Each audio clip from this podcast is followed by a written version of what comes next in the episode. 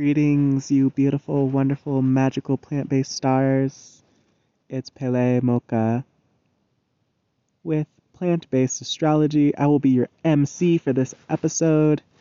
Plant Based Astrology is the podcast of knowing ourselves naturally, and it is the community for plant based spiritual creatives. Now, today's episode, we're going to be talking about astrology. it's been a while since we've talked about astrology. We're going to be talking about astrology and we're going to be talking about. This is kind of a meta episode in that, like, what is astrology and how do we apply it to our life? We're talking about astrology as a language, okay? So, this whole idea that your destiny is written in the stars is to me it's not the most helpful. It's like yeah you can like you can allow yourself you can align your life to some kind of ready-made script that you can channel in by observing the patterns of the giant celestial bodies in the sky. Yes you can do that. You can pay an astrologer to do it for you. Here's where i think astrology gets really interesting we realize that astrology is really a language and we can use it to communicate with each other. A lot of what I'm doing is universalizing astrology. Yes, there are a lot of people that that I mean just look at Twitter, you, there there are corners of the internet where astrology is very prevalent. Um but imagine if astrology was as common as when you ask someone like oh like how how were you feeling today? Or like what did you eat today? Right? It's like how are you feeling during this mercury transit? Like what what house is the moon in for you right now? Right? It's it's a way of communicating and connecting with other people. It's a way of helping them understand you. I think back to so much of the inspiration of why I started exploring all these personality theory and astrology and human design was to just understand myself, to understand myself and to enter and understand others as well. I would always ask people what their Myers Briggs personality type was because I knew the theory behind it and I knew that when I knew that what their type was, I could relate to I could relate with them in a more easeful manner by recognizing like, "Oh, this person is an ENFJ." So they prioritize extroverted feeling. So they prioritize external harmony in the emotional space and they make decisions, they, they judge, they're decisive in the realm of maintaining the external harmony. That's their number one cognitive function. So that's going to be heavily influential in the way that they make decisions. So when I choose to communicate with them, I have this in my mind. And I know that, say, my dominant function is introverted feeling, which has to do with my internal moral ethical code. So when I'm when I'm with an extroverted feeling person, I want to frame the things that I say in a way to where yes, this is my moral ethical code, but here's how it impacts the group positively, right? That's how I'm going to frame it when I'm talking with an extroverted feeling person. So when I talk about like vegan and plant-based, right?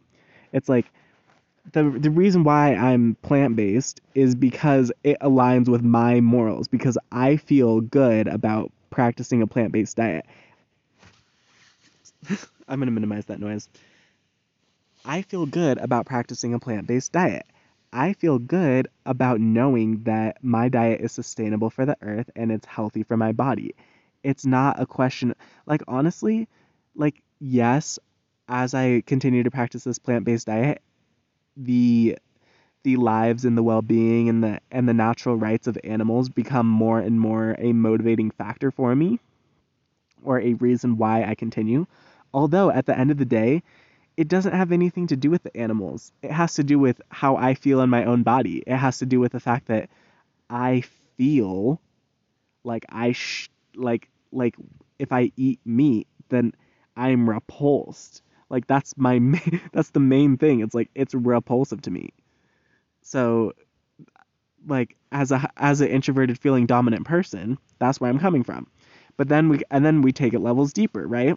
So then we look at astrology and it's like well, I have a Virgo stellium in the eighth house.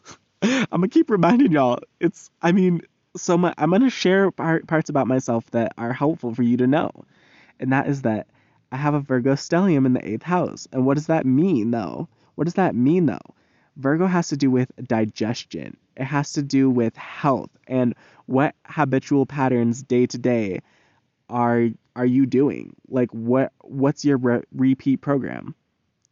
And the eighth house has to do with elimination. It has to do with uh yes, magic, but it also has to do with literally just like the elimination, like the organs of elimination. So the process from Virgo through Libra to Scorpio is the process of cleansing the body. Well, digesting and nourishing the input and then releasing anything that is wasteful or any excrement in Scorpio. That's what it is. Um, Scorpio also has to do with other things that I'm not going to get into right now. But so as as a Virgo eighth house stellium person, when I talk about plant-based diet, I'm like, y'all, do you want your body to be functioning correctly? you have to be nourishing yourself with the right information, with the right vibrations, and with the right food so that you can let go of everything that doesn't serve you and you're not hung up and you're not stuck. Whereas someone who's like a Leo rising and they have, well, okay. I, I'm just, I'm gonna just pick on some fire signs right now because for whatever reason, fire signs seem to just like okay, let's say someone has a, a Leo stellium in the second house, right? So that would make them a Cancer rising. okay, so they have a Leo stellium in the second house. So that means that they they're very passionate about what they value. And a lot of how they express themselves comes from how they value. And they love expressing creativity through like physical things. So like food, like pleasurable things. Um especially being the feminine side of Venus. So we have a, a propensity to where someone this prob- this person is probably going to really love food. I would just venture to say. Um there may be some challenges with emotional eating with Cancer rising and then having just like depending we'd obviously have to look at all the placements. I'm not going to dissect this imaginary person's chart right now but what I'm saying is they're going to be coming from a totally different perspective when they talk about food. A totally different perspective. It's going to be much more about how it looks, how it feels. So let's say there's a plant based person with Leo stellium in the second house. They're probably going to talk about how much they value, um, like maybe the rights of animals, right? How much eating a plant-based diet is in alignment with their values, how much they love the texture and the and the sensation. This is going to be the kind of person that has like a TikTok where they give you like a really fun experience where they show you how they're making it and they have a little maybe a poetic backstory of something that's going on in their life that correlates with the food that they're eating and how it correlates with with their life and their values um, in a very expressive, enigmatic kind of manner, um, depending on what planets are there. So, again, yeah. Okay, tempo change. I just realized that my voice was perhaps disturbing some people in my vicinity. So, getting back to it, we're talking about astrology as a language.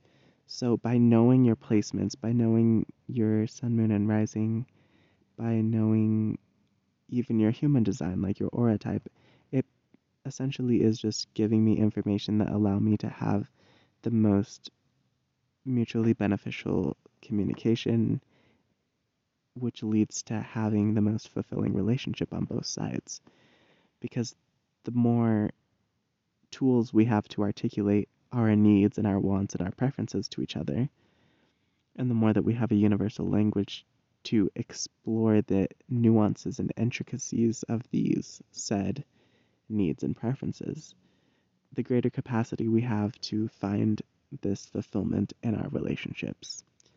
Now, I'm definitely going to do a part two on this. I'm going to leave it at this for now. Thank you so much for listening. I appreciate you all so much. If you would like to donate, you can do so on Venmo at Plant Based Astrology. You can also send us a message on Anchor, Anchor if you would like to be potentially featured on the podcast. I'm curious to hear your feedback. I'm curious to hear your questions about plant based astrology, metaphysics, esoterics, social impact design, spiritual creativity from any angle or dimension. So feel free to do that. You can also respond to the questions that are posted in the Q&A on Spotify. So definitely appreciate that. You can be pinned as a featured comment if you have a particularly awesome or profound answer. I hope you have a magical evening, morning, day, or night, whatever is in, impending for you. And take care.